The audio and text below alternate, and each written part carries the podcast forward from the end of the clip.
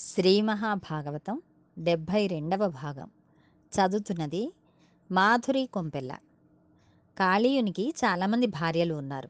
వాళ్ళు తమ బిడ్డల్ని ఎత్తుకుని తమ ఒంటి మీద ఉన్న ఆభరణములు చిక్కుపడి చెల్లాచెదురైపోతుండగా కొప్పు ముడులు విడిపోగా పెట్టుకున్న పుష్పములు రాలిపోతుంటే ఒంటి మీద బట్ట సరిగ్గా ఉన్నదో లేదో కూడా చూసుకోకుండా పరుగు పరుగున అక్కడికి వచ్చి చంటి పిల్లలను కృష్ణుని పాదముల దగ్గర పడుకోబెట్టి ఆయనను ప్రార్థన చేశారు.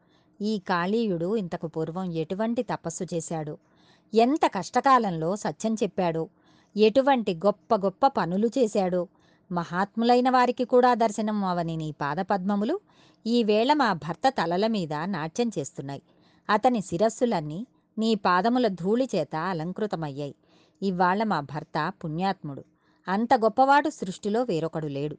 నీవు అంత గొప్ప అనుగ్రహమును ఇచ్చావు. ఈవేళ లక్ష్మీదేవి కంటే మా ఆయనే గొప్పవాడు.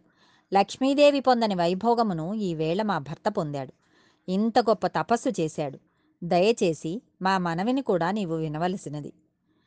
ఈశ్వర మా తల్లిదండ్రులు ఈ కాళీయుడు చాలా బలవంతుడని దీర్ఘాయుష్మంతుడు అవుతాడని అతనిని ఎవ్వరూ ఎదిరించలేరని చాలా ఐశ్వర్యవంతుడని మమ్మల్ని ఇతనికిచ్చి పెండ్లి చేశారు. మా ఐదవతనం మా పసుపు కుంకుమలు ఇతని ఆయుర్దాయంతో ముడిపడి ఉన్నాయి.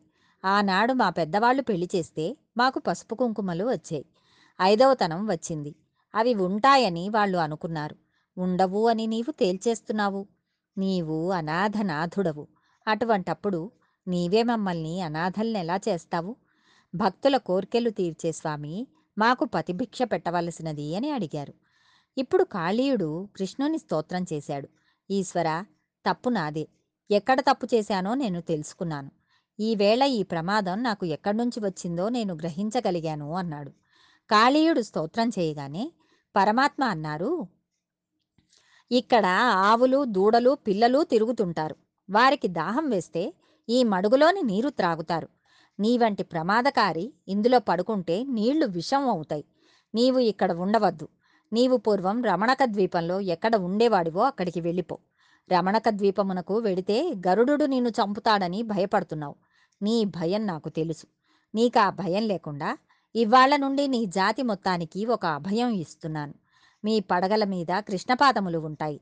మీరు పడగ విప్పగానే కృష్ణపాదములు కనపడతాయి. కృష్ణపాదం కనపడితే గద్ద మిమ్మల్ని తరమదు. గరుడు మిమ్మల్ని ఏమీ చెయ్యడు. అందుకని రమణక ద్వీపమునకు వెళ్ళిపో.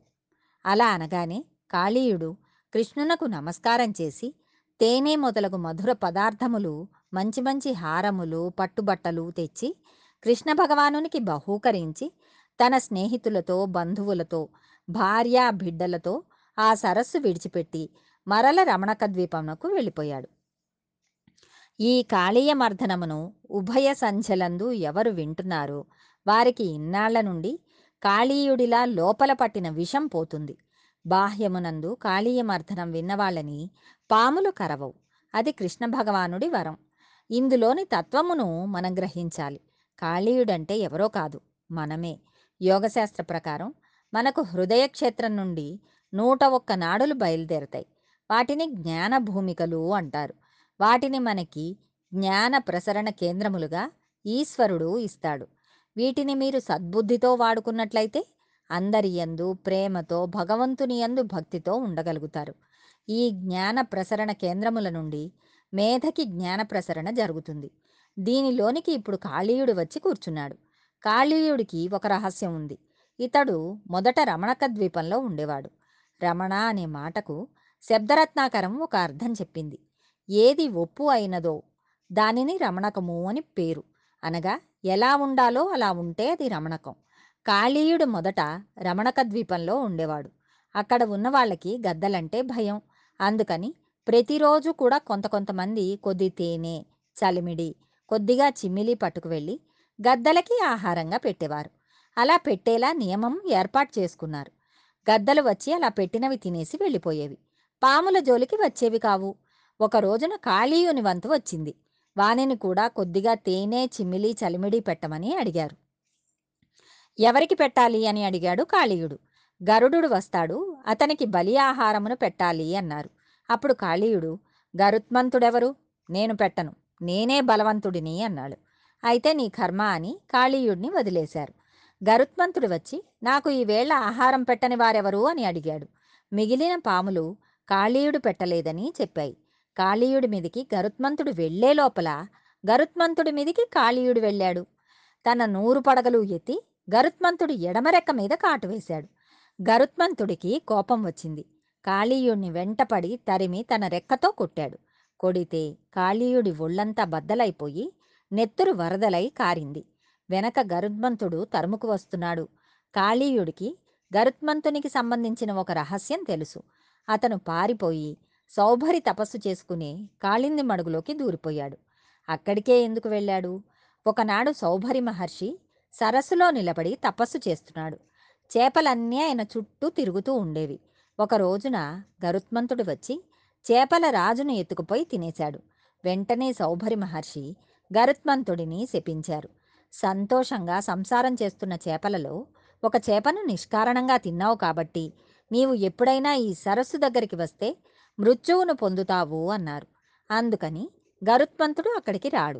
కాబట్టి కాళీయుడు కాళింది సరస్సును చేరాడు. ఈశ్వరుడు ముందు రమణకమును అనగా మనుష్య శరీరమును ఇస్తాడు. ఈ మనుష్య శరీరమే రమణక ద్వీపం. దీనితో మీరు హాయిగా చేతులతో పూజ చేసుకోవచ్చు. కాళ్ళతో దేవాలయానికి వెళ్ళొచ్చు. చెవులతో భాగవతమును వినవచ్చు. నోటితో ఈశ్వరనామం చెప్పుకోవచ్చు. కానీ మనిషి ఏం చేస్తాడంటే సంసారంలో హాయిగా సుఖంగా ఉంటూ దేవతలకు తాను పెట్టవలసిన భాగమును పెట్టడు. తత్సంబంధమైన క్రియలు చేయడం మానివేస్తాడు. నీవు ఎన్ని సుఖములను అనుభవిస్తున్నా కనీసంలో కనీసం కొద్ది చిన్న బెల్లపు ముక్కనైనా పూజగదిలో పెట్టి రోజూ ఒకసారి భగవంతునికి నివేదన చేసి దానిని కళ్ళకు అద్దుకుని నోట్లో వేసుకోవాలి. కానీ మనిషి ఇవేమీ చేయడు. చేయనని తిరగబడతాడు. ఇలా తిరగబడడం గరుత్మంతుడి మీద తిరగబడడం వంటిది. దేవతలు ఆగ్రహమును ప్రదర్శిస్తారు. అప్పుడు ప్రమాదం వస్తుంది. అక్కడే ఉండి మరల దేవతారాధన చేస్తే చిన్నతనం. అందుకని ఎవరెవరు దేవతారాధనకు ఇష్టపడరో అటువంటి చోటికి వెళ్తాడు. అందుకని ఇక్కడ కాళీయుడు కాళింది మడుగుకి వెళ్ళాడు. లోపల మార్పు రాలేదు. ఆ మడుగుని విషంగా తయారు చేస్తున్నాడు. తనలో ఉన్న నూరు జ్ఞాన ప్రసార కేంద్రములను ఈశ్వర తిరస్కార బుద్ధితో నింపుకున్నాడు. ఇప్పుడు భయంకరమైన అపచారం ఒకటి జరిగితే తప్ప ఈశ్వరుడు ఈ విషమును వెనక్కి తీయడు. ఆ అహంకారం పెరిగి పెరిగి భగవంతుని నమ్ముకున్న వాళ్ళ జోలికి వెళ్ళాడు. ఈశ్వరుడు ఇంక క్షమించడు. అందుకని గోపాలబాలురు ఆవు దూడలు మడుగులోనికి నీటిని త్రాగి మరణించాలి. అలా అపచారం జరిగింది. ఇప్పుడు ఈశ్వరునికి ఆగ్రహం వచ్చింది. తన భక్తుల జోలికి వెడితే ఈశ్వరుడు ఊరుకోడు. నూరు పడగలు పగిలిపోయేట్లు తొక్కేశాడు.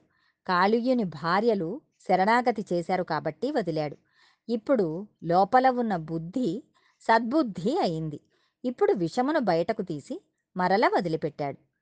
కాళీయ మర్దనం వింటే మనలోని నూట ఒక్క నాడులలో ఉన్న విషం వెనక్కు వెళ్ళి సద్బుద్ధితో మనమందరం హాయిగా కృష్ణ పరమాత్మ పాదములను శిరస్సునందు ధరించి ఆనందంగా ఉండాలి. కాబట్టి కాళీయ మర్దనమునకు బాహ్య ప్రయోజనం ఏమిటి? అంటే పాము కరవదు. అంతర ప్రయోజనం ఏంటి? అంటే లోపలి పాము నీరసిస్తుంది. ఇక్కడ వదిలిపెట్టి వెళ్ళిపోయి దీనిని కాలింది మడుగు చేయదు. మరల రమణక ద్వీపం చేస్తుంది. కాళీయ మర్దనం వినగానే మరల ఈ శరీరమంతా శుద్ధి అయిపోతుంది. కాళీయమర్దనం అనే లీలకు అంత పరమ పవిత్రమైన స్థితి ఉంది. భగవద్ అనుగ్రహంతో మరికొంత భాగం రేపు తెలుసుకుందాం.